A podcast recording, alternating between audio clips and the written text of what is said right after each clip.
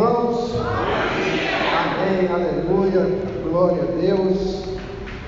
Você que nos acompanha também, receba um bom dia, que a graça e a paz do nosso Senhor Jesus Cristo esteja sobre a sua vida. Amém? Ontem nós tivemos aqui o início, a abertura do nosso seminário da terceira idade ou a melhor idade. Foi um tempo muito bom, um tempo especial. E você fez falta, você que não veio, fez falta, porque devemos valorizar e se esforçar para estar presente dentro das suas possibilidades, logicamente, aos trabalhos da igreja. Amém? Tempo muito bom aqui com os nossos irmãos na direção desse trabalho. E hoje nós vamos dar sequência à nossa EBT em Mateus, mas com o foco voltado para a melhor idade e, em especial, também o que essa experiência de vida pode trazer para a sua vida. Eles certamente tirarão lições desta porção da palavra de Deus em relação à sua vida passada e em relação à sua vida presente. E nós, creio que eles também querem deixar essa mensagem para nós em relação à nossa vida presente, para que a gente não cometa os, nossos, os mesmos erros no futuro. Amém? Então vamos abrir a nossa Bíblia em Mateus 6, três versículos apenas, de 19 a 21.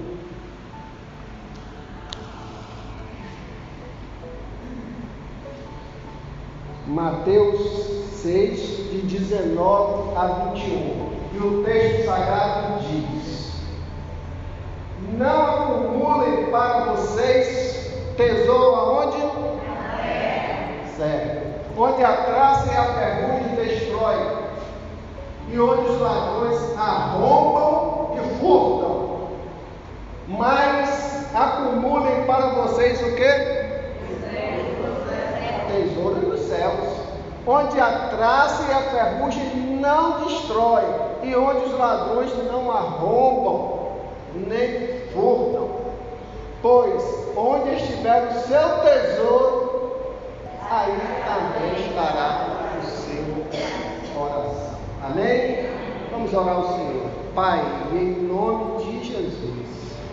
Que bom nós podemos nos reunirmos nesta manhã de domingo, para juntos como igreja, como irmãos, estarmos celebrando o teu santo nome e aqui, Senhor Deus, buscando crescer através do aprendizado da tua palavra. Toma a direção em tudo, que o Espírito Santo esteja nos guiando, guiando a tua palavra nos nossos corações e nos dando sabedoria para frutificarmos através dela. Assim oramos em nome de Jesus. Amém? Tudo, irmãos, tudo, irmãos, na palavra de Deus tem conexão. As coisas não são feitas de forma solta, de jeito nenhum. Por isso que nós precisamos analisar a Bíblia Sagrada dentro do teu contexto em sua totalidade, como também observar aquilo que o Senhor tem falado a cada dia sobre nossas vidas. Toda a palavra de Deus ministrada, ela pode e tem a finalidade de trabalhar em áreas das nossas vidas. Talvez a sua vida já esteja organizada em determinadas áreas, mas eu posso te dizer que ela pode ser o quê? Aperfeiçoada.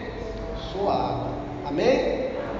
Então nunca despreze o que o Senhor está falando.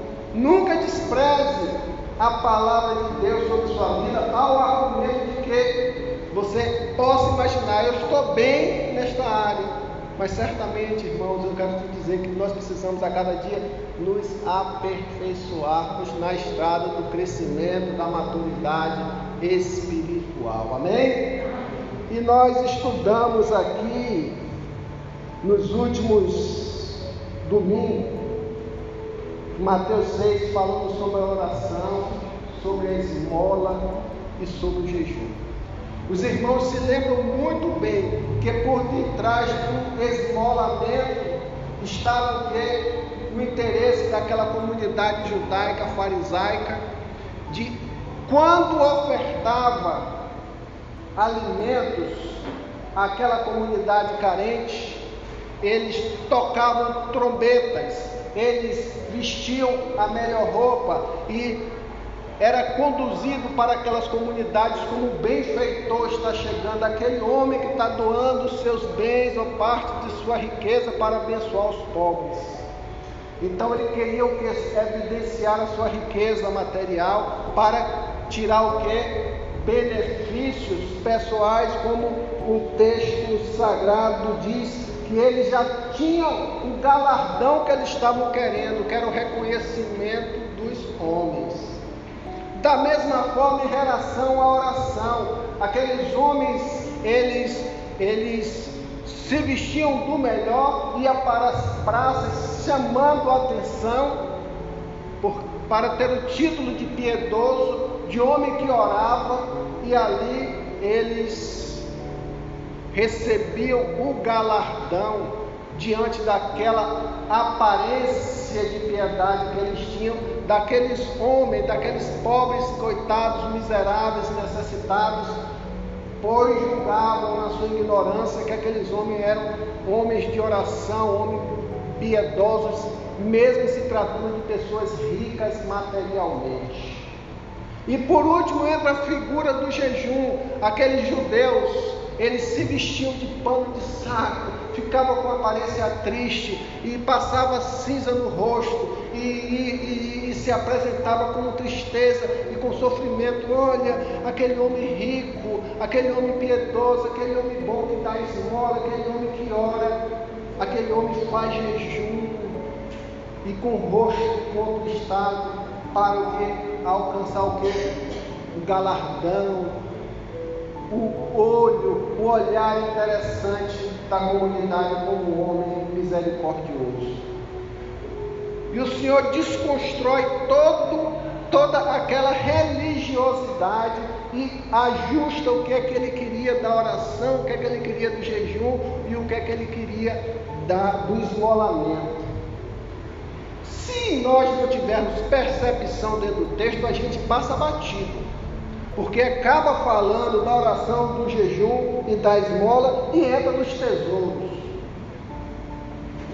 A Bíblia, no seu escrito original, ele não tem essas divisões, ela não tem versículos, é uma narrativa só. E dentro do desenvolvimento dessa narrativa escrita por Mateus, é, é um texto sequencial. É por isso que ele aí já entra falando nos tesouros por causa das, das situações em relação à oração, ao jejum e ao esmolamento praticado pelos judeus de uma forma religiosa e para satisfação da sua vaidade pessoal e tirar que proveito em cima daquelas comunidades necessitadas. E o Senhor vem de forma muito forte e dá mais um apontamento em relação a, a, ao que era praticado pelos homens naquela época. E ele diz assim: Não acumulem para vocês tesouros na terra, onde a traça e a ferrugem destrói, e onde os ladrões arrombam e furtam. Eu quero dizer para você, irmão, para você, irmã, que nós estamos diante de um texto muito profundo, muito forte e uma realidade que deve doer fortemente na nossa vida. Boa parte de nós cristãos não valorizamos o céu como deveríamos e por isso procuramos acumular tesouro na terra. Nós não valorizamos os céus como deveríamos. E por isso a nossa vida, a nossa caminhada é voltada a acumular tesouros Quando a gente faz uma leitura do texto desse, irmãos, a gente pensa simplesmente no acumular bens materiais. Não é isso a leitura que a gente pensa? O acumular bens materiais, ter estrutura econômico-financeira, a avareza, o apego às coisas materiais. Quanto mais tem, mais quer. Parece que é um saco sem fundo e que há necessidade de ficar enchendo, enchendo e dedicando todo o tempo a sua vida à construção material. Quando a gente faz a leitura desse texto, é isso. E ele também quer dizer isso, mas não essencialmente isso. Quando ele fala assim, olha, não acumulem para vocês tesouros na terra, onde a traça e a ferrugem destrói, onde os ladrões arrombam. Ele está falando aqui essencialmente em valores espirituais, valores sagrados do reino de Deus. Que muitas vezes essa grande riqueza, essa grande riqueza que o Senhor tem e dá para cada um de nós, nós não a valorizamos. E muitas vezes, irmãos, a gente almeja as coisas materiais, a gente corre atrás das coisas materiais, porque o nosso espiritual ele está desfocado em relação às coisas de Deus. Não estou dizendo aqui que a gente não deva trabalhar, que a gente não deva produzir, que a gente não vá buscar um conforto melhor, para a nossa vida, para a nossa família. Não tem nada a ver uma coisa com. Nós estamos falando aqui de prioridades na vida do ser humano. Deus não é contra a riqueza. Se ele fosse contra a riqueza, ele não tinha coberto Salomão de riquezas. Não tinha dobrado as riquezas de Jó. Então não tem nada a ver uma coisa com outra. O Senhor quer tratar são com princípios valores bíblicos sobre as nossas vidas. Gostaria que isso ficasse martelando em você, para que você se confrontasse. Uma boa parte dos cristãos não valorizam os céus como deveriam e por isso procuram acumular tesouros na terra. Vaidade acumulada no coração, ambição acumulada no coração, trabalho desmedido acumulado no coração, apego às coisas materiais acumulado no coração. Isso tudo tira o espaço das riquezas de Deus no coração da gente. O que é que o Senhor estava falando para aqueles homens? O Senhor vem implementar o que é a mensagem do reino. A mensagem das boas novas, a mensagem da nova aliança com o Senhor. O Senhor vem com uma proposta de esclarecer tudo aquilo que estava vivendo de forma religiosa no Antigo Testamento. Lembremos que ele diz: Eu não vim revogar a lei, eu vim aplicar a lei, eu vim viver a lei como deveríamos viver essa lei. E o projeto de Deus para o ser humano, para a sua vida, para de qualquer ser humano, se trata o que? Do chamado o que? A salvação. O que é que tem tirado muita gente do caminho da salvação, irmãos e irmãs? O que é que tem tirado muita gente do caminho da salvação? O apego a quê? As coisas materiais. O apego às coisas materiais, irmãos, é um instrumento usado por Satanás para nos cegar, para desviar os planos, os projetos de Deus. E a gente tem uma porção na palavra de Deus que ela trabalha muito forte nisso. Se você for lá em Marcos 10, de 17 a 21, Marcos 10, de 17 a 21, o que é que ele diz? O Senhor, ele vem e confronta o que? O jovem rico.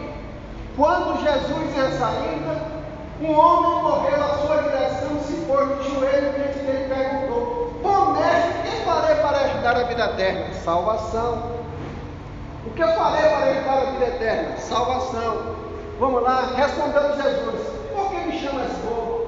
Ninguém é bom a não ser um que é Deus. 19. Você conhece os mandamentos? Não matarás, não adulterarás, não furtarás, não darás falso testemunho, não enganarás ninguém, honra teu pai e tua mãe. E ele declarou, mestre, tudo isso tem acontecido desde a minha adolescência. Na visão dele, tudo isso eu tenho obedecido desde a minha adolescência. Vamos lá, religiosidade. Mas Jesus fala, olhou para ele com o quê? Com amor. O Senhor olhou para ele com amor, porque o Senhor conhece os nossos corações. E disse: Falta uma coisa para você. Disse Vá, venda tudo que você possui e dê o dinheiro aos pobres. E você terá um tesouro nos céus. Depois venha e siga. Aquele jovem, dentro da sua religiosidade, ele seguia o Senhor. Ele seguia os mandamentos da Torá ele estava atrás da salvação. E o Senhor falou assim: venda tudo que você tem. O vender aí, meus irmãos, não é você negociar e ficar sem nada, não. O vender aí é no contexto de dizer assim: se desapegue de tudo que você tem, jovem.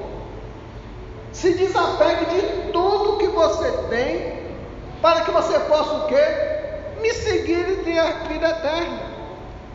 Hoje, se eu pegasse todos os irmãos idosos aqui fossem bater um papo e falar assim: olha, o apego às coisas materiais no decorrer da sua caminhada de vida te prejudicou o seu desenvolvimento espiritual?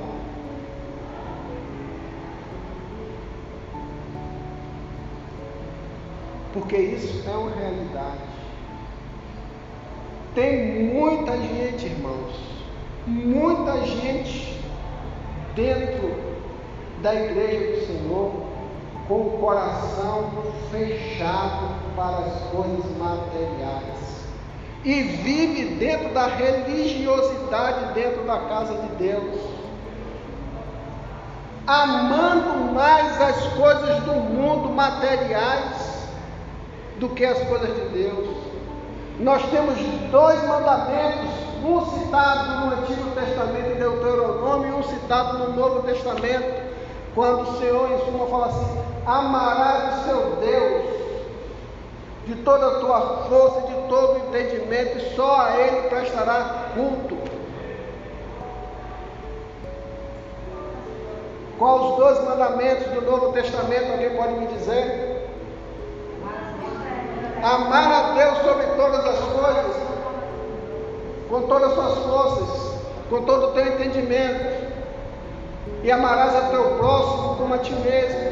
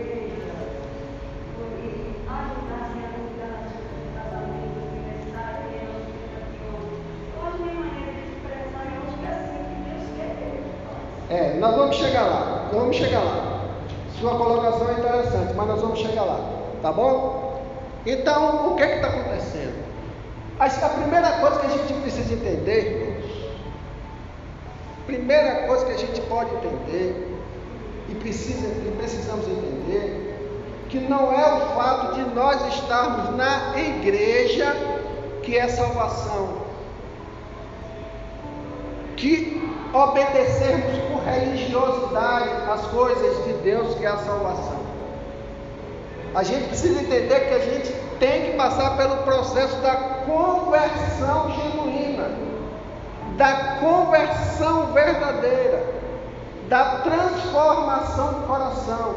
O Senhor nos chamou à salvação pela graça, sois salvos. Isso não vem de vós pela fé, é dom de Deus para que ninguém, para que ninguém se glorie. O Senhor nos chama à salvação. E nesse processo de salvação, irmãos, tem que começar a haver transformação, libertação de tudo aquilo que nos escraviza. A avareza, ele pode, ela pode nos destruir. E nós sabemos os nós que estão atando o nosso coração em relação à certeza da salvação. O Senhor quer nos dar a salvação, a promessa de salvação para que todo aquele que nele crê. Mas isso não é texto frio que a gente deve implementar nas nossas vidas, é vida espiritual prática. A salvação, ela passa pelo processo de transformação de mente. E muitas vezes, irmãos, a gente está dizendo aqui como aquele jovem, eu guardo tudo, eu faço isso tudo, mas o nosso coração não foi o que? E a gente precisa de conversão do coração. O Senhor estava falando para aquele povo dentro daquela religiosidade. Vocês precisam transformar o coração de vocês. Não acumulem para vocês tesouros na terra, onde a traça e ferrugem corrói, e onde os ladrões arrombam, arrombam e furtam. Irmãos, nós precisamos amadurecer muito em relação a isso. O carta de Paulo aos Coríntios, capítulo 13, fala assim: se eu vendesse todos os meus bens, irmã Creuza, se eu desse todos os meus bens aos pobres, e se eu não tivesse o quê? De nada o quê? Então, se a gente tem todos os bens, mas se a gente tem amor no coração, a gente não se apega às coisas materiais e a gente compartilha aquilo que Deus nos dá em abundância com outras pessoas. É a essência do Evangelho do Senhor sobre nossas vidas.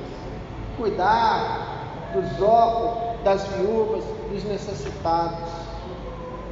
É uma das melhores formas que o Senhor achou para trabalhar no nosso coração é o despreendimento das coisas materiais.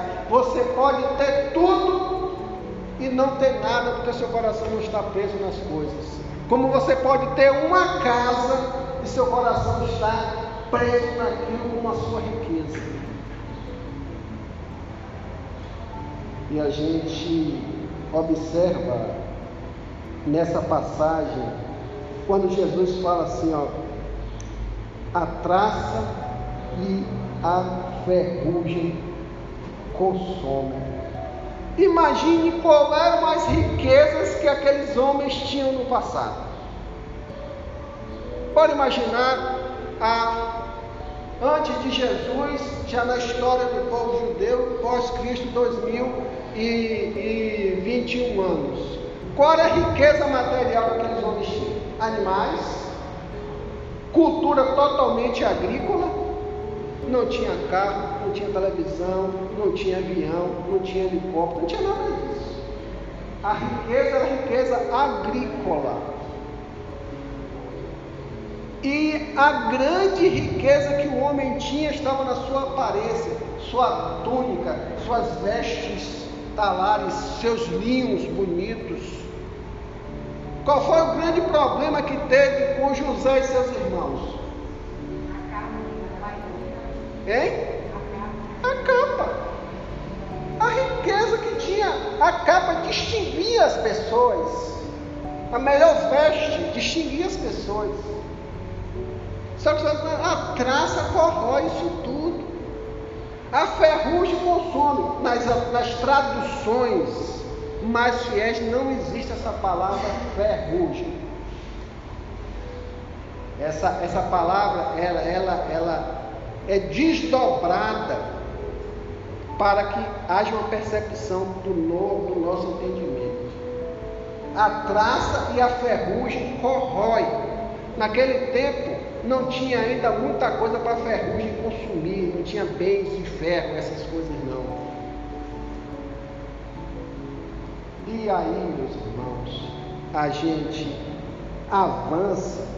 Quando o Senhor fala a traça e a ferrugem corrói, Ele está dizendo, ó, toda essa riqueza que você está construindo, tudo isso que você está se apegando, todo esse patrimônio material que está dominado por causa da sua mente, ele vai ser consumido, porque ele é passageiro, ele é temporal, tudo passa.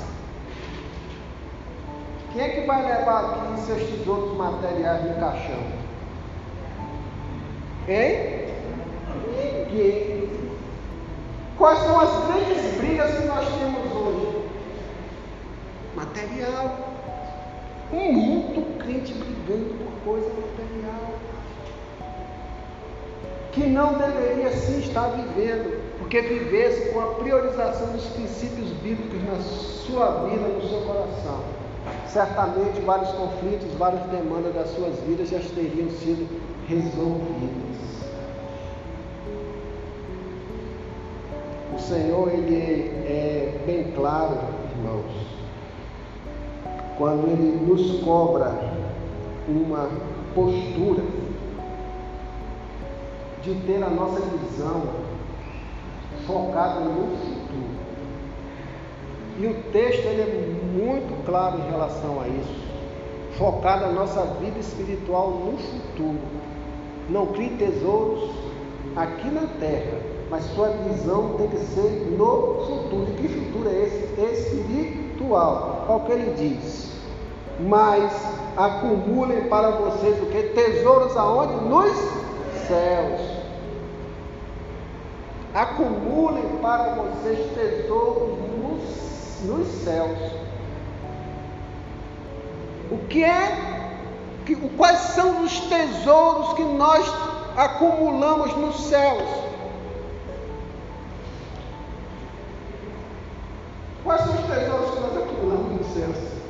Alguém pode me dizer um aí? É? Sim, mais um. Vamos lá. Fé cultivada e obediência.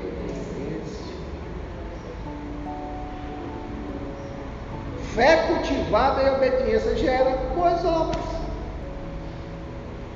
gera vida espiritual, gera compromisso,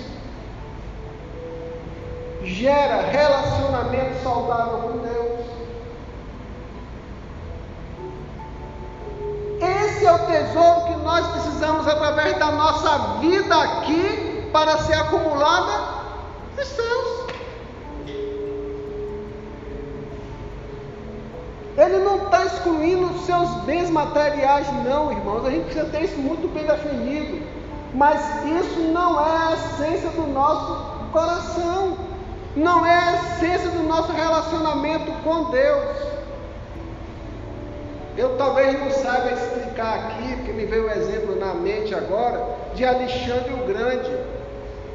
Ele deixou para os seus generais a seguinte ordem: quando eu morrer, você faça um cortejo com todo o povo, com todos os meus generais, com todos os médicos, com tudo, tudo, e bote minha riqueza toda nas, nas laterais. Aí um dos generais perguntou, por que, que o senhor quer fazer isso como o seu último, o seu último desejo? Ele é para que todos vejam que quando eu morrer, eu não estou levando nada deste mundo. Inclusive os cachorros deveriam estar com a mão dele do lado de fora. Eu não estou levando nada deste mundo. Grande Alexandre, que conquistou e se tornou um império grego. Não estou levando nada deste mundo.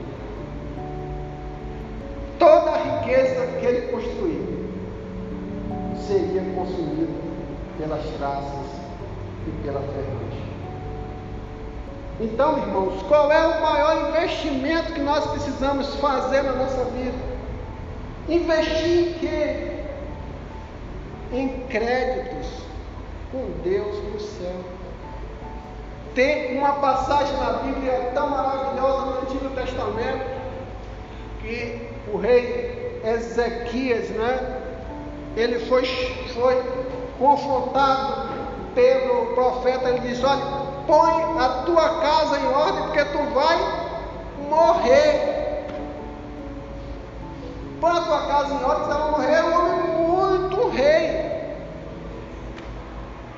E ele foi, virou a cara para o pó, para a parede e começou a clamar ao Senhor as misericórdias. E Deus mandou o profeta, falou assim: olha, porque eu sei que você é um homem bom, um homem justo, um homem de coração temente a Deus, eu vou lhe conceder quantos anos de vida? 15 anos de vida. O texto nos revela uma coisa que eu acho muito interessante: é que aquele homem tinha crédito com Deus. Vocês imaginam o que é você ter crédito com Deus? Nós temos crédito com Deus, irmãos, pela graça e misericórdia dele, quando nós acumulamos tesouros no céu com as nossas vidas, não apenas para longevidade de vida,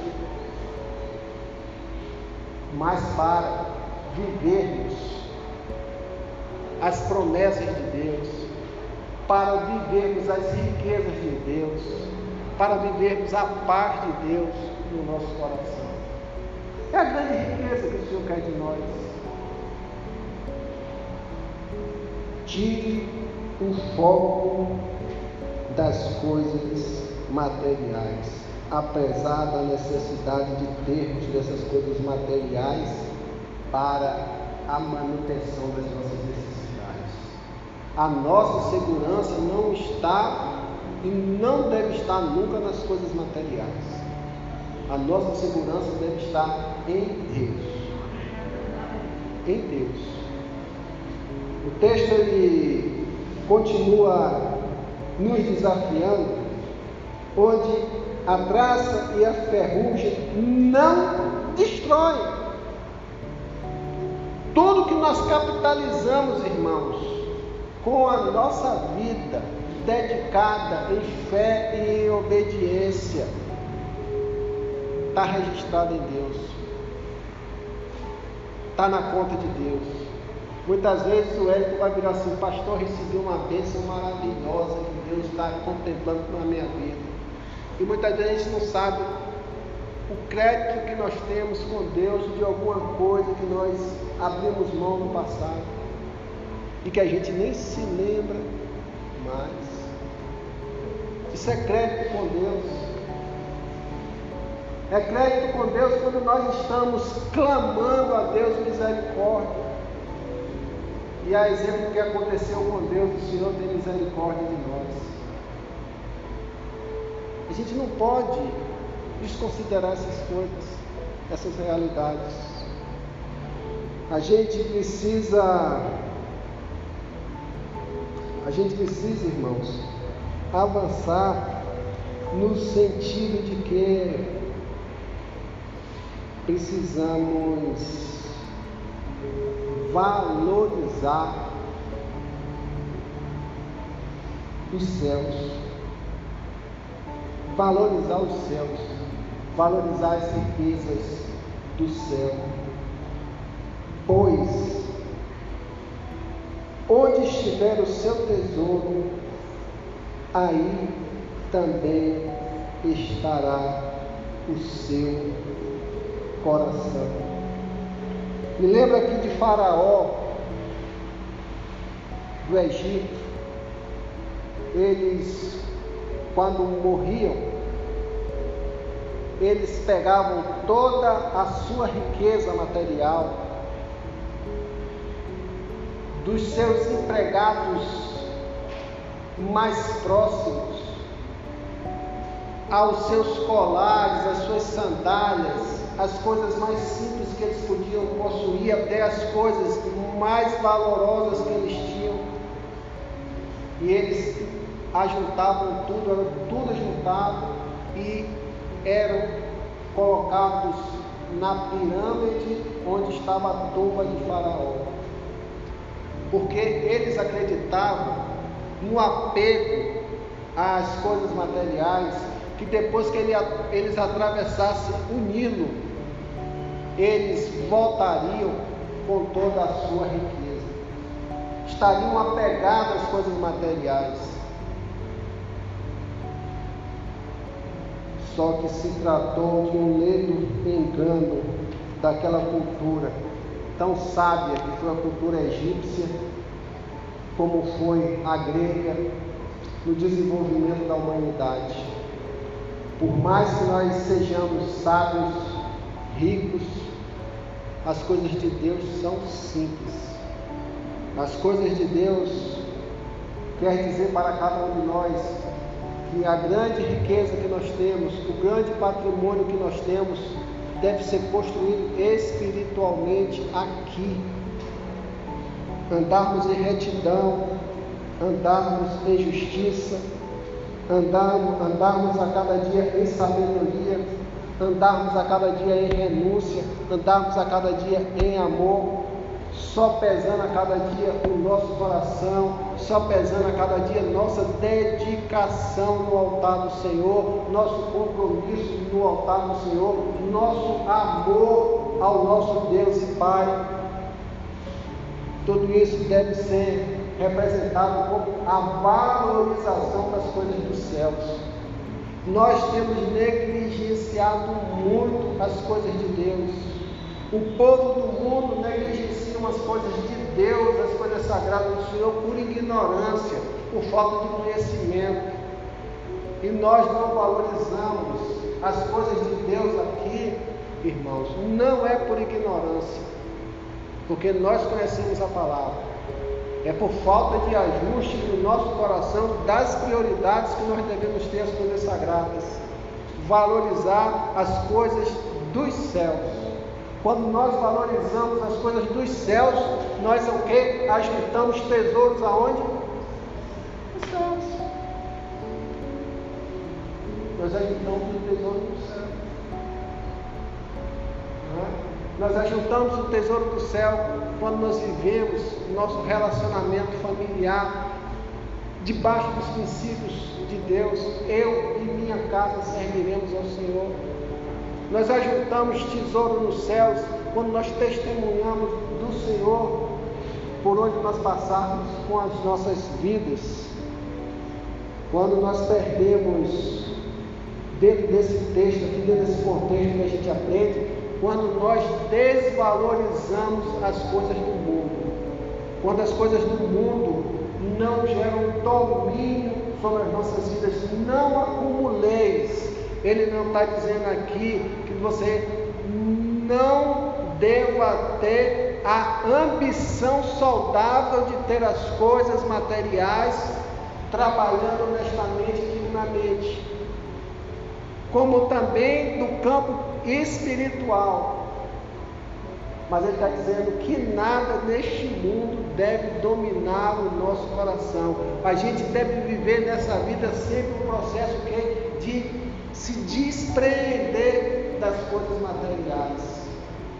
Nós, como advogados na vida prática, e todos os advogados sabem disso, que muitos chegam a 50, 60, 70, 80 anos, 90 anos e morrem e deixam problemas para seus filhos, porque não cuidou de se despreender dos seus bens materiais em vida para compartilhar com seus sucessores, porque são presos por os materiais. Acontece isso? Acontece muito. Porque o coração do homem é assim. Eu peço a Deus que daqui uns dias eu só fico com minha mulher vivendo da pensão dela. Vou estar para todo mundo o resto. Desapegar das coisas materiais, irmãos. A gente precisa ter isso no coração. A gente precisa ter isso no coração mas sempre vivendo com a responsabilidade que nós vivemos no mundo, que nós temos conta para pagar e tudo, mas nada disso pode dominar o coração da gente. Quero dizer aqui que, voltando a este ponto de fé e de obediência, a nossa vida ela perde o objetivo gente perde o objetivo de ser. Mas, pois, onde estiver o seu tesouro, aí também estará o seu coração. Precisamos, irmãos, pedir a Deus a cada dia para que aumente a nossa fé nele e aumente a nossa obediência, porque é uma obediência e uma fé gerada, porque as duas andam de mãos dadas, não existe fé sem obediência e não existe obediência sem fé. As duas andam de mãos dadas. Nunca diga que você é obediente a Deus e não tem fé. E nunca diga que você tem fé e andando em desobediência ao Senhor. Elas andam juntas, andam de mãos dadas. E quando elas andam juntas, quando elas andam num só propósito, irmãos, as coisas começam a ser transformadas no nosso coração, na nossa mente, na nossa vida espiritual, na nossa caminhada. Pedindo a cada vez, Senhor, aumenta a minha fé, Senhor, gera a obediência na minha vida, Senhor, me dê forças para me libertar do desapego às coisas materiais. Eu preciso me dedicar, eu preciso ter tempo da minha vida para gerar frutos espirituais de arrependimento, de transformação, que são as grandes riquezas que o Senhor quer para a nossa vida. Não é admissível, irmãos, nesse processo que nós vivemos aqui, de uma vida que é passageira. A nossa vida é como o, o, a neblina do amanhecer, que com o raiar do dia ela vai se dissipando. É como a erva, ela vai, a flor, ela vai secando, se transforma em pó. Isso não dura muito tempo. A nossa vida é assim. A terceira idade, ela já passou por esse processo de querer ajuntar tesouros. Né, irmãinha? Porque viu que chega um determinado momento que os tesouros que a gente ajunta nesse mundo material, mas em especial a, o valor que a gente atribuía às coisas materiais, os apegos que nós atribuíamos de vaidade, avareza, apegos, tantos outros a essas coisas, hoje não pesam nada em nossas vidas. Creio que esse seria um grande conselho que a terceira idade hoje estaria dando através da palavra de Deus para a vida de cada um de nós que estamos aqui nesta caminhada. Procure valorizar as coisas de Deus na sua caminhada. Ajunte tesouros nos céus. O melhor investimento que nós temos hoje no mundo, sabe qual é?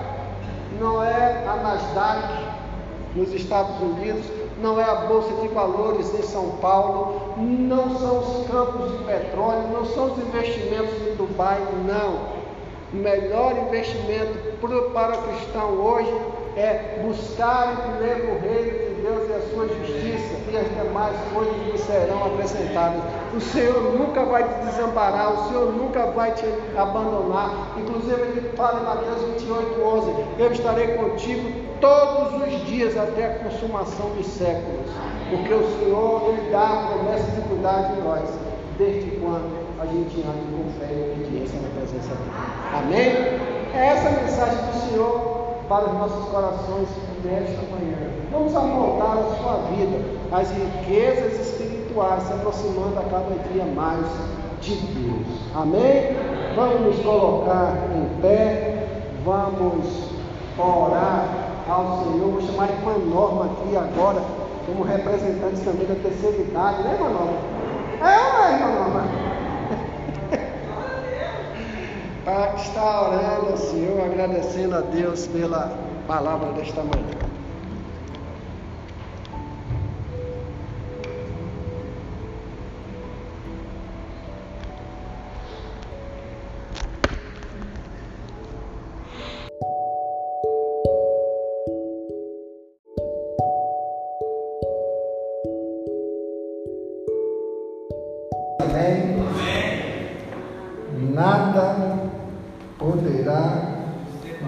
Separar do amor de Cristo. Amém? Você cantou isso com muito fervor, você cantou isso com muita alegria no coração, e eu tenho certeza que você crê nisso. Amém? Amém. Mas nós temos inimigos que lutam diariamente para que a gente se afaste do não é verdade? Temos aprendido que nós temos três inimigos: o mundo, o diabo e a carne. O mundo, o diabo e a carne. A carne, você faça a leitura, a mente. Nossa natureza humana, nossa mente. Grande inimigo também que nós temos, que nós precisamos ter cuidado. A nossa mente, presta bem atenção, ela sofreu um impacto tão forte por causa do pecado desestruturou, mexeu em toda a estrutura do ser humano emocional. Houve um desequilíbrio que mesmo Jesus Cristo morrendo na cruz, levando sobre si as nossas dores, os nossos pecados, nós hoje, como membros do corpo de Cristo, que declaramos Jesus Cristo como Senhor e Salvador da nossa alma. Amém. Nós muitas vezes nos vemos o que? Abalados emocionalmente, muitas vezes estamos conduzindo problemas do passado, lesões do passado, marcas do passado, dores do passado, e que nos escravizam e se nós não tivermos cuidado, o amor de Deus nunca nos afastará dele, nunca se afastará de nós. Mas nós, por causa disso, muitas vezes nos afastamos de Deus. Por isso que a gente precisa ter muita atenção. Aqui, hoje, encerrando este mês de setembro, nós precisamos ter a maturidade que a nossa mente é altamente complexa. Você com seus 60, com seus 70, com seus 90 anos, né, irmã Cacilda? 90 anos, a senhora entende a sua mente? Arnoldo entende a sua mente? Um homem maduro que é, sempre convir situações na nossa vida, porque eu estou sendo assim, reagindo assim, pensando assim, porque isso me magoa. Porque a nossa mente, ela é extremamente complexa. Quantas vezes você já foi dormir bem com a vida, orando, dando glória a Deus em paz e acordei mal-humorado? Já aconteceu isso com você? É um negócio mais estranho, né? É um negócio bem estranho. É a nossa mente. Porque ela é complexa. E nós pouco sabemos sobre a nossa mente. Pouco sabemos sobre a nossa mente. O homem não tem ainda. Ele já trabalhou por diversas áreas. Nós já fomos à lua.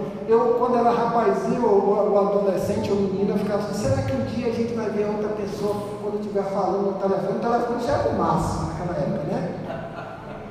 Eu assim, será que um dia a gente vai ver falando com a outra pessoa assim? Coisa de menino, né? E hoje para a gente é uma bobagem, é coisa natural, né? E aí o tempo vai passando, o homem vai, vai evoluindo. De hora que a gente pensa, será que ainda falta mais alguma coisa para o descobrir? O homem já descobriu tanta coisa, a gente não sabe de nada. Dentro desse contexto de mundo, o que, que o homem já fez.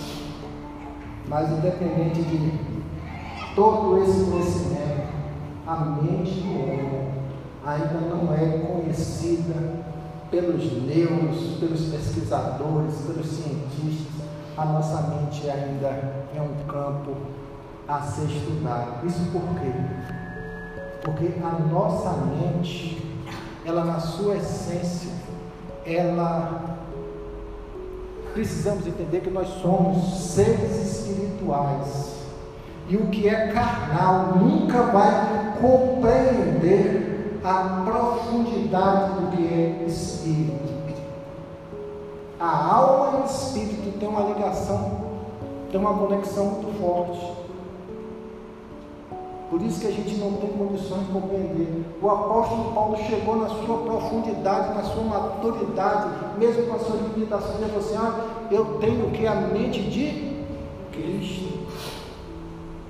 Né?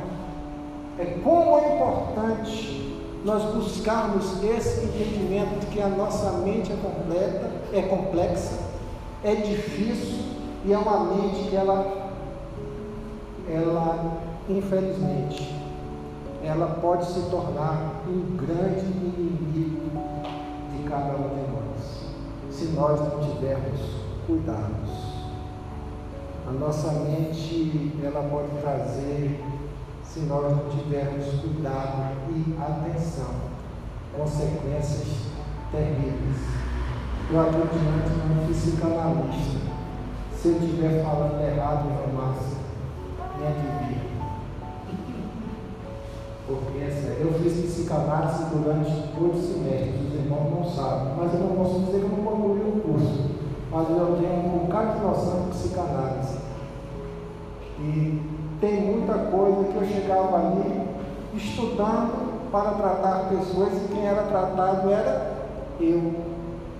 Porque era um negócio assim inimaginável que eu ouvia daqueles homens que estavam acostumados a trabalhar com a mente. E nesse tempo que nós estamos vivendo, nunca houve tantas doenças psicossomáticas como nós estamos enfrentando. Tantas doenças que no passado a gente nem imaginava. Tem o tal do tico, tem o tal do, teco, tem o tal do toque, não é? Tem tanta enfermidade da mente, irmãos. Ou doenças hoje no nosso corpo, porque a nossa mente está doente, a nossa mente está sequelada e responde no nosso corpo. São as chamadas doenças psicomente somáticas, corpo soma, doenças do corpo por causa do problema da mente. E por que isso acontece com a gente como crentes do Senhor Jesus Cristo? Nada me abalará, nem a morte, nem a angústia, cantamos isso aqui. Mas por que isso acontece, via de regra, com muitos crentes? tem a resposta. É porque nós negligenciamos no cuidado com o nosso emocional, nós negligenciamos nesse cuidado com a nossa alma. Costumo dizer, talvez eu esteja errado, não massa, você me corrija depois, que a nossa alma somos nós mesmos. Tira o corpo, esse sua alma que é você. O seu corpo é a reação da sua alma. Você é a sua alma, são os seus sentimentos, suas vontades, seus desejos, suas lágrimas, suas alegrias. É você. É a sua alma. E a gente precisa o quê? Ter atenção, precisa ter cuidado, precisa ter cuidado com a nossa alma. Via de regra, nós vemos crentes o quê? Doentes, depressivos, abatidos. Não é? Tem um livro que eu não estou lembrado do nome dele agora, mas que ele trata da síndrome de Cournot em um homem, um pastor de uma igreja, que durante muito tempo, dentro da atividade pastoral dele, uma igreja com alguns mil membros, professor de uma faculdade, programa de televisão, conferencista, várias demandas a ser resolvidas diariamente. Um dia ele andando, deu um surto e parou no meio da rua, não sabia quem ele era, para onde ia, o que ia fazer. Era um homem de Deus? Era. Mas a mente dele cansou. A mente dele o traiu. E isso pode acontecer com a gente. Isso pode acontecer com a gente. E a gente precisa estar muito atento a essas situações. Por quê, irmãos? A palavra de Deus, ela nos recomenda a guardar o nosso coração. Coração aí é no sentido de mente. Provérbios 4, 23. Deus, através de Salomão, ele já advertia o povo sobre tudo o que se deve guardar, guarda o teu coração, porque dele procede as fontes da vida. Acima de tudo, guarde o seu coração, a sua mente, pois dele depende toda a sua vida. Ele quer dizer assim, ó, depende a sua qualidade de vida. Se a gente não cuidar do nosso emocional, nós vamos trilhar nesse mundo, manquejando, sofrendo e deixando de viver que o melhor do Senhor para a nossa vida, né? Se ouvires, ó Israel, os meus mandamentos e guardardes os meus mandamentos, comereis o melhor desta terra. Eu vim para que tenha vida, e vida é abundância. Mas isso tudo passa pela nossa saúde mental. Nós não podemos, irmãos, abrir mão disso.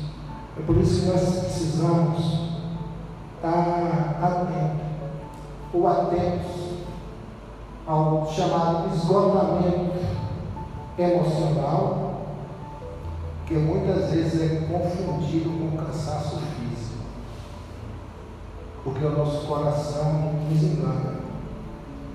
Nós estamos esgotados emocionalmente e denominamos que estamos cansados fisicamente. Não. Às vezes a gente precisa parar, eu sofro disso constantemente, devido ao fluxo de demanda que eu tenho com a minha mente. E que muitas vezes eu me vejo altamente cansado com a minha mente. E se eu sei, se eu não tomar cuidado, eu posso ficar doente. Geralmente, alguns dias da semana eu tenho ficado à tarde em casa, no meu canto quieto para poder o quê? Desintoxicar um pouco a mente. Por quê? Porque a gente precisa ter perspectiva de vida para o futuro. E o futuro seu é sempre o dia de amanhã. É sempre o dia de amanhã. Se a gente não investir hoje, a gente não colhe no dia de amanhã. Principal fruto para o cristão, irmãos, para que ele possa viver o reino de Deus em sua plenitude, é ter o que? Uma mente saudável. Amém? É ter uma mente saudável.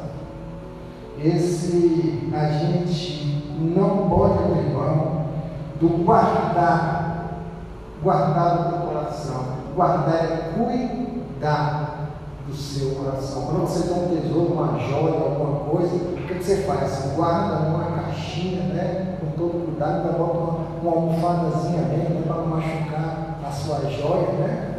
É isso, guarda na sua mente, cuida da sua mente. E a gente precisa entender que, por mais que você vá, por mais que você se sinta uma pessoa segura, uma pessoa saudável, uma pessoa estruturada. Por mais que você se sinta assim na sua vaidade pessoal, no seu orgulho, nas suas afirmações, enfim, por mais que você se sinta. A Bíblia nos revela que homens de Deus, muito mais sólidos do que nós, diante do testemunho do registro de vida, eles ficavam abalados. Eu não posso me afastar aqui do profeta Elias, um homem com uma experiência tremenda diante de Deus, um homem acostumado a fazer milagres e maravilhas. Elias realizou. E no maior desafio dele, imagina você chamar para briga espiritual 450 profetas, os profetas de Baal e 400 profetas de Acera. E o homem na sua autoridade, firmado na palavra, firmado no relacionamento com Deus. Vamos fazer esse desafio aqui, porque ele era tratado como um perturbador de Israel. E ele chamou para a prova de cair fogo do céu e consumir o holocausto. E aquele homem enfrentou 800 profetas na fé firme, com toda a disposição mental. Aquele homem não mostrou um minuto fragilidade. E se desenrolou, os profetas de Baal não conseguiam descer fogo do céu, cansaram dançaram, entraram em transe até cair. E Elias ali, faz o desafio, manda molhar tudo e lança água, lança molhar, cai fogo, molhar é difícil, né? Foi lá, orou o Senhor, na presença do Senhor, com toda a convicção, com toda a firmeza, desceu fogo do céu e consumiu o holocausto. E o povo começou a clamar, o Senhor é o Deus de Israel. Olha que coisa maravilhosa. Um homem enfrentando essa situação toda. Aí ele só o que ele pegou e fez? Matou os 450 profetas de Baal. Assim, esse cara é o supra da estrutura, da resistência, da intimidade, da fé. Falar que vai chover, pode usar isso que ainda vai chover. Estava chovendo sem chover aqui por três anos, agora vai chover na autoridade. Só que num pedaço de tempo ele recebe um, um recado, ó, você vai morrer, Jezabel vai te matar. Ele pegou e trouxe aquilo para a sua e ficou o quê? Um homem totalmente poderoso. Um homem totalmente firmado. Um homem totalmente convicto da sua fé em Deus. Aquele homem caiu. Aquele homem que tinha uma fé desafiadora demonstrou, através de uma palavra lançada, a sua fragilidade, o seu abatimento e, em consequência, o emocional abalado. O que, é que eu quero dizer com isso? O que, é que a palavra quer dizer para você e para mim? Que por mais que a gente se considere um super crente, que isso não existe, mas muitos assim se consideram no seu silêncio, que essas coisas não vão acontecer comigo, eu te digo que muito cuidado. Tenha muito cuidado. Os consultórios estão cheios de crentes abalados emocionalmente. Talvez você ainda não procurou um psicólogo, um psicanalista, mas o seu emocional já pode estar abalado. Ontem nós começamos um trabalho aqui em parceria na igreja para mentes reduzentes, trabalhar com a comunidade carente do bairro, trabalhar com terapia de grupo. Abriu-se para 40 vagas. Foram preenchidas as 40 vagas e hoje de manhã teve gente ligando se poderia participar do projeto. Agora imagine quantas pessoas no cinco projetos, 40 e tantas pessoas, três deles, desejando participar. E eu testemunhei guardadas no emocional das pessoas e que eles estavam sequelas até hoje. E creio que muitos que estavam ali são crentes. Então, irmãos, nós precisamos investir. Só que tudo tem jeito. Elias ele teve um encontro com Deus. Deus o socorreu. E Deus falou para Elias: Elias, saia da caverna. Saia daquilo que está prendendo a sua mente. Está lá em Reis, 1 Reis, a partir do capítulo 18 e 19. Então, irmãos, a palavra dessa noite para a gente é um despertamento para o cuidado com a nossa mente. Nós devemos ter atenção com aqueles que estão no mundo, que necessitam da ação da igreja, mas nós precisamos ter cuidado conosco. Comece a perceber como é um cristão, as suas ações, as suas reações, o seu comportamento, o seu nível de estresse, o seu nível de ira, o seu nível de mágoas no coração, o seu nível de falta de perdão, porque isso daí somatizado e agregado com outras coisas vai trazer consequências seríssimas para a sua vida. E o Senhor ele quer a igreja dele uma igreja saudável, para que essa igreja saudável tenha condições de fazer a sua obra. O texto que eu trouxe aqui dentro de Colossenses, Colossenses capítulo 3. Colossenses capítulo 3.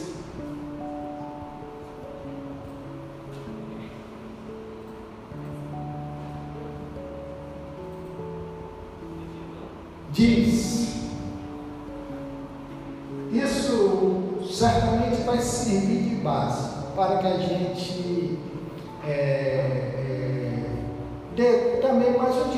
direcionamento para a nossa vida espiritual e, consequentemente, com reflexos na vida emocional. Diz o texto, portanto, uma construção afirmativa, né? Portanto, já que vocês ressuscitaram com Cristo, procurem as coisas que são do alto, onde Cristo está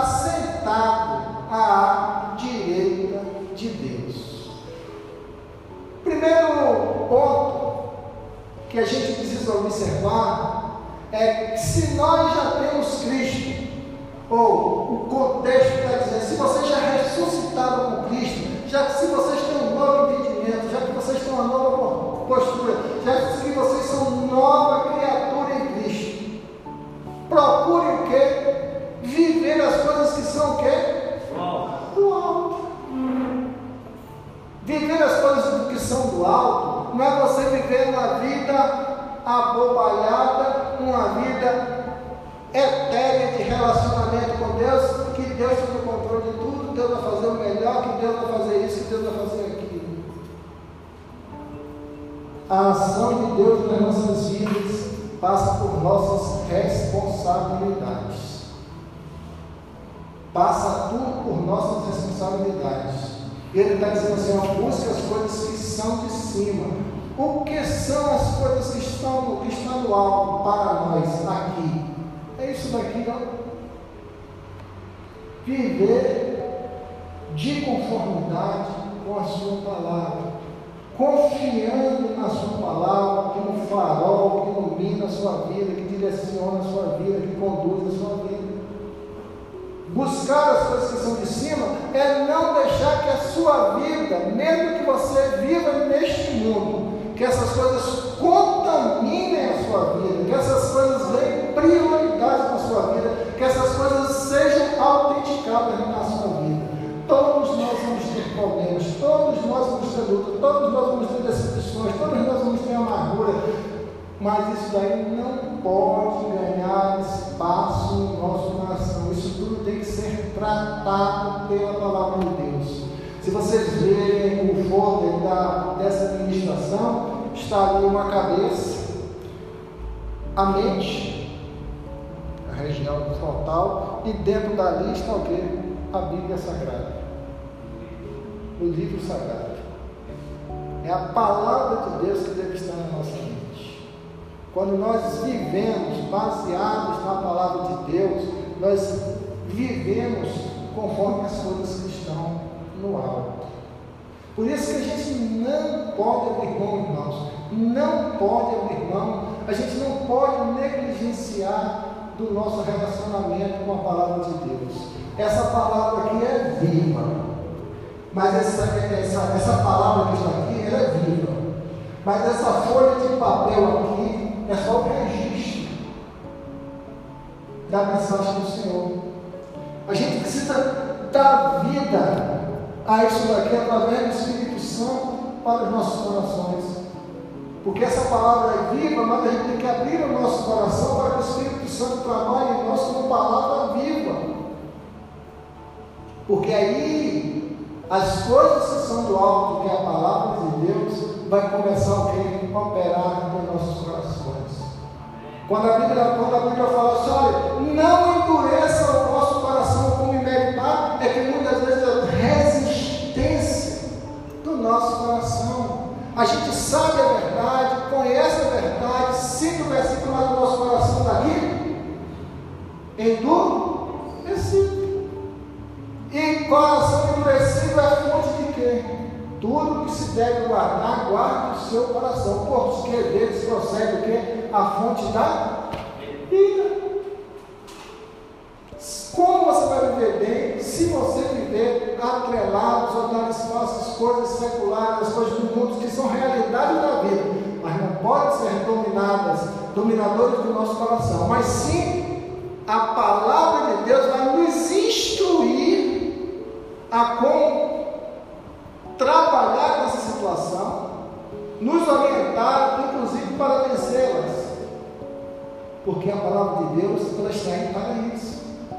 E nós somos como? Conduzidos pelo Espírito Santo.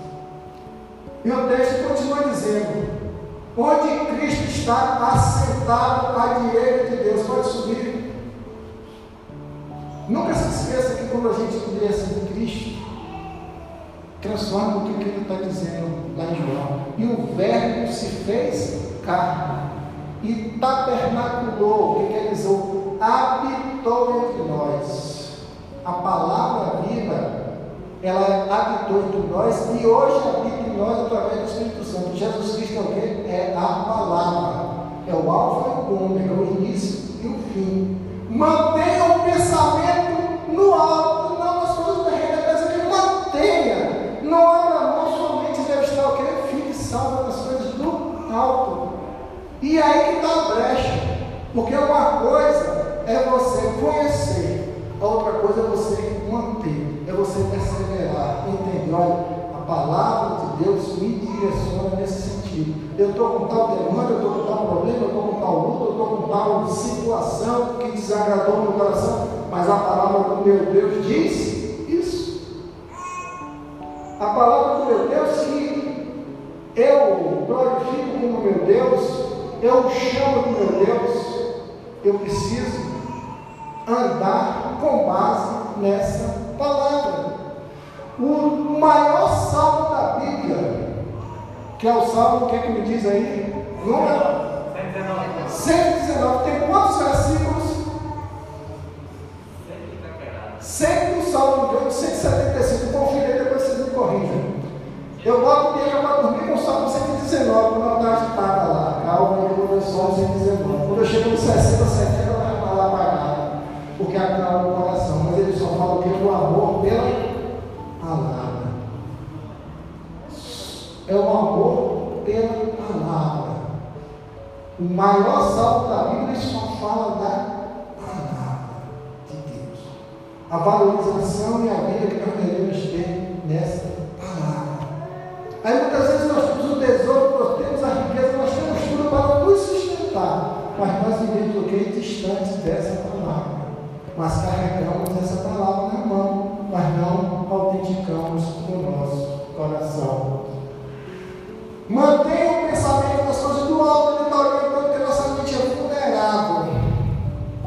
Para nós darmos atenção a outras coisas é fácil, fácil.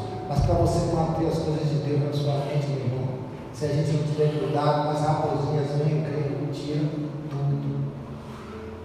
E não nas coisas terrenas, nas coisas do mundo, nas coisas seculares. Só.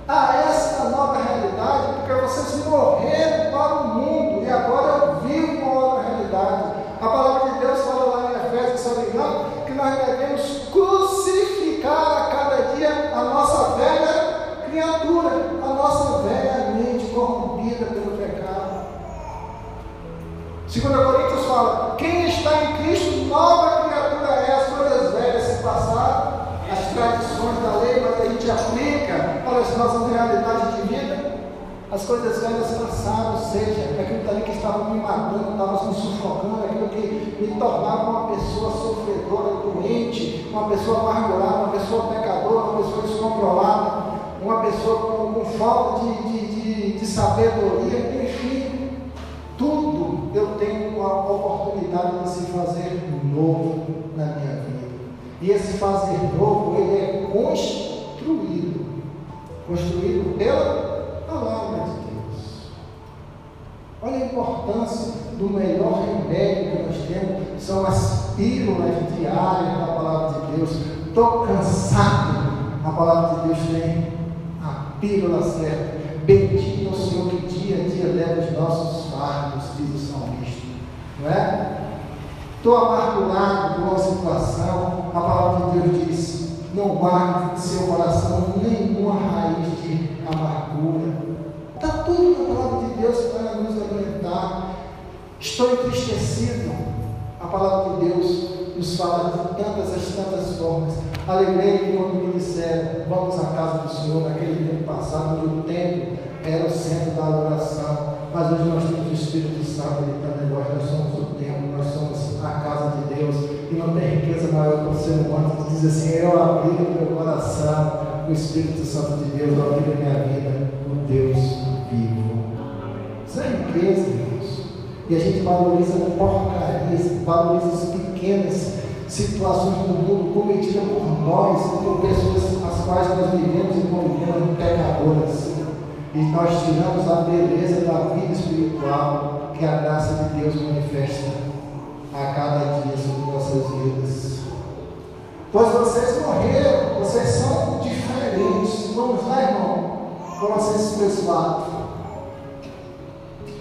Quando Cristo, é a sua vida, for manifestado, então vocês também serão manifestados por Ele em glória.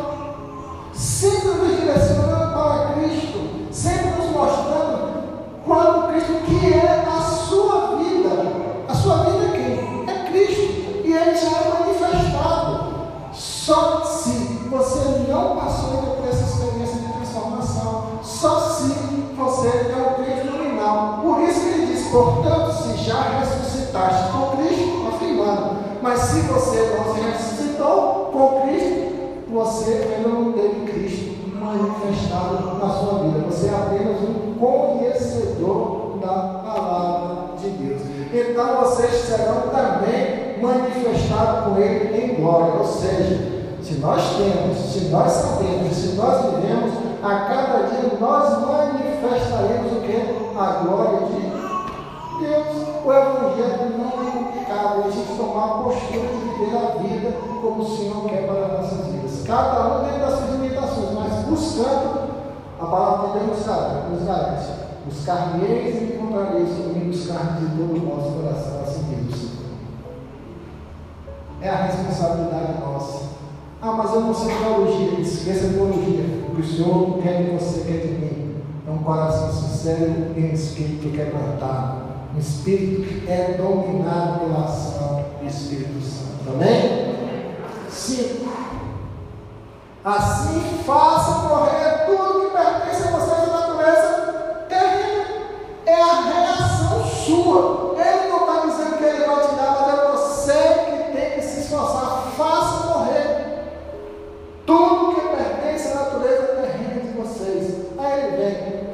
Descreve, mas não para nisso. Ele está dizendo tudo. Ele está exemplificando algumas coisas, mas ele está falando tudo que nos conduz a nos afastarmos da presença de Deus, de vivermos a presença de Deus, de termos intimidade com a palavra de Deus, a gente tem que fazer o que? Morrer. Isso passa pelo processo do esforço, da determinação. Não há transformação, irmão, na sua vida se você não passar pelo processo de disciplina. É por isso que muita gente não avança e adoece, porque ele não tem uma disciplina de vida disciplina de vida cristã gera transformação, é pagar o preço. Vamos lá? Por causa dessas coisas, que vem a de Deus sobre os que vivem na desobediência. Aí a gente começa a sofrer, a gente começa a não entender o efeito pedagógico de Deus sobre nossas vidas, a gente não começa a, a, a, gente começa a perder a satisfação com o reino de Deus, com a sua igreja, com a sua liderança, e sai falando mal dos seus líderes, mas o problema não são seus líderes, de regra, o problema está conosco, porque todos nós somos pecadores, todos nós temos os nossos defeitos, mas a gente precisa ter essa sabedoria e discernimento de que a nossa mente ela está em eterno conflito, porque é uma mente que precisa de ajuda, precisa ser tratada, e é um campo fértil para Satanás trabalhar. Quem quiser aprender sobre isso, lê o livro da Joyce, Meyer, que fala um campo de batalha da mente. Recomendo que você tenha esse livro, porque a nossa mente é um campo eterno de batalha. E a gente precisa estar senhorado disso para vencer essa guerra diariamente. Aí vem a ira de Deus sobre os que vivem na desobediência, ou seja, em desconformidade com a sua palavra. Vamos lá? Sete. A gente para no sete. Os quais vocês praticam no passado, quando costumavam viver nelas. Esse, esse, esse versículo é, é, é fazendo uma confrontação de como a gente vivia no passado e como a gente deve viver hoje. A nossa vida hoje é transformada. Tudo, irmãos, que for objeto que venha tirar a tua paz, a tua segurança, o teu descanso em Deus, tudo aquilo que atrapalhar a sua serenidade espiritual, tudo aquilo que for trazer amargura para o seu coração, você deve buscar em Deus libertação. Finalizando, vou ver só versículo aqui. Se eu não achar os irmãos, me perdoem, porque a gente vai ficando velho a gente vai se cansar. Mas qualquer coisa, o Senhor diz, eu creio em Filipenses, ele fala assim, quanto ao mais, irmãos, é, nós devemos pensar em tudo que é verdadeiro, tudo que é justo, tudo que é bom, tudo que é de boa fama, e se há algum louvor, nisso pensais. Quanto? Filipenses 4, né?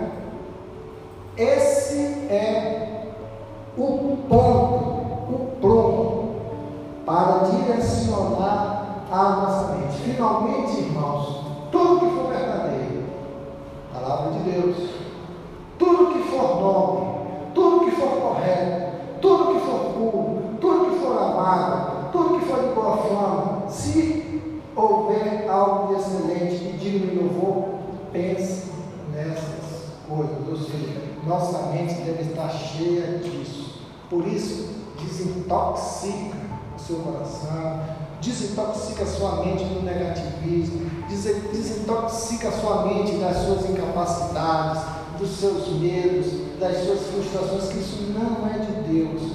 A gente deve dar espaço às coisas de Deus no nosso coração, para que a gente aproveite o viver neste mundo, nossa vida seja usada por Deus, para que a gente tenha saúde espiritual, para que a gente tenha alegria no coração, para que a gente tenha satisfação de viver neste mundo, para que a gente venha viver o pleno Evangelho de Deus sobre nossas vidas. Amém? Que Deus continue completando as nossas vidas através da Sua palavra, através da nossa vida de leitura bíblica, o que Ele deseja transformar. Mas uma coisa é certa: nunca se esqueça que você é parte importante para ter uma vida transformada através do conhecimento dos seus limites emocionais, mas sabendo que Deus vai te sustentar em todas as situações. Amém?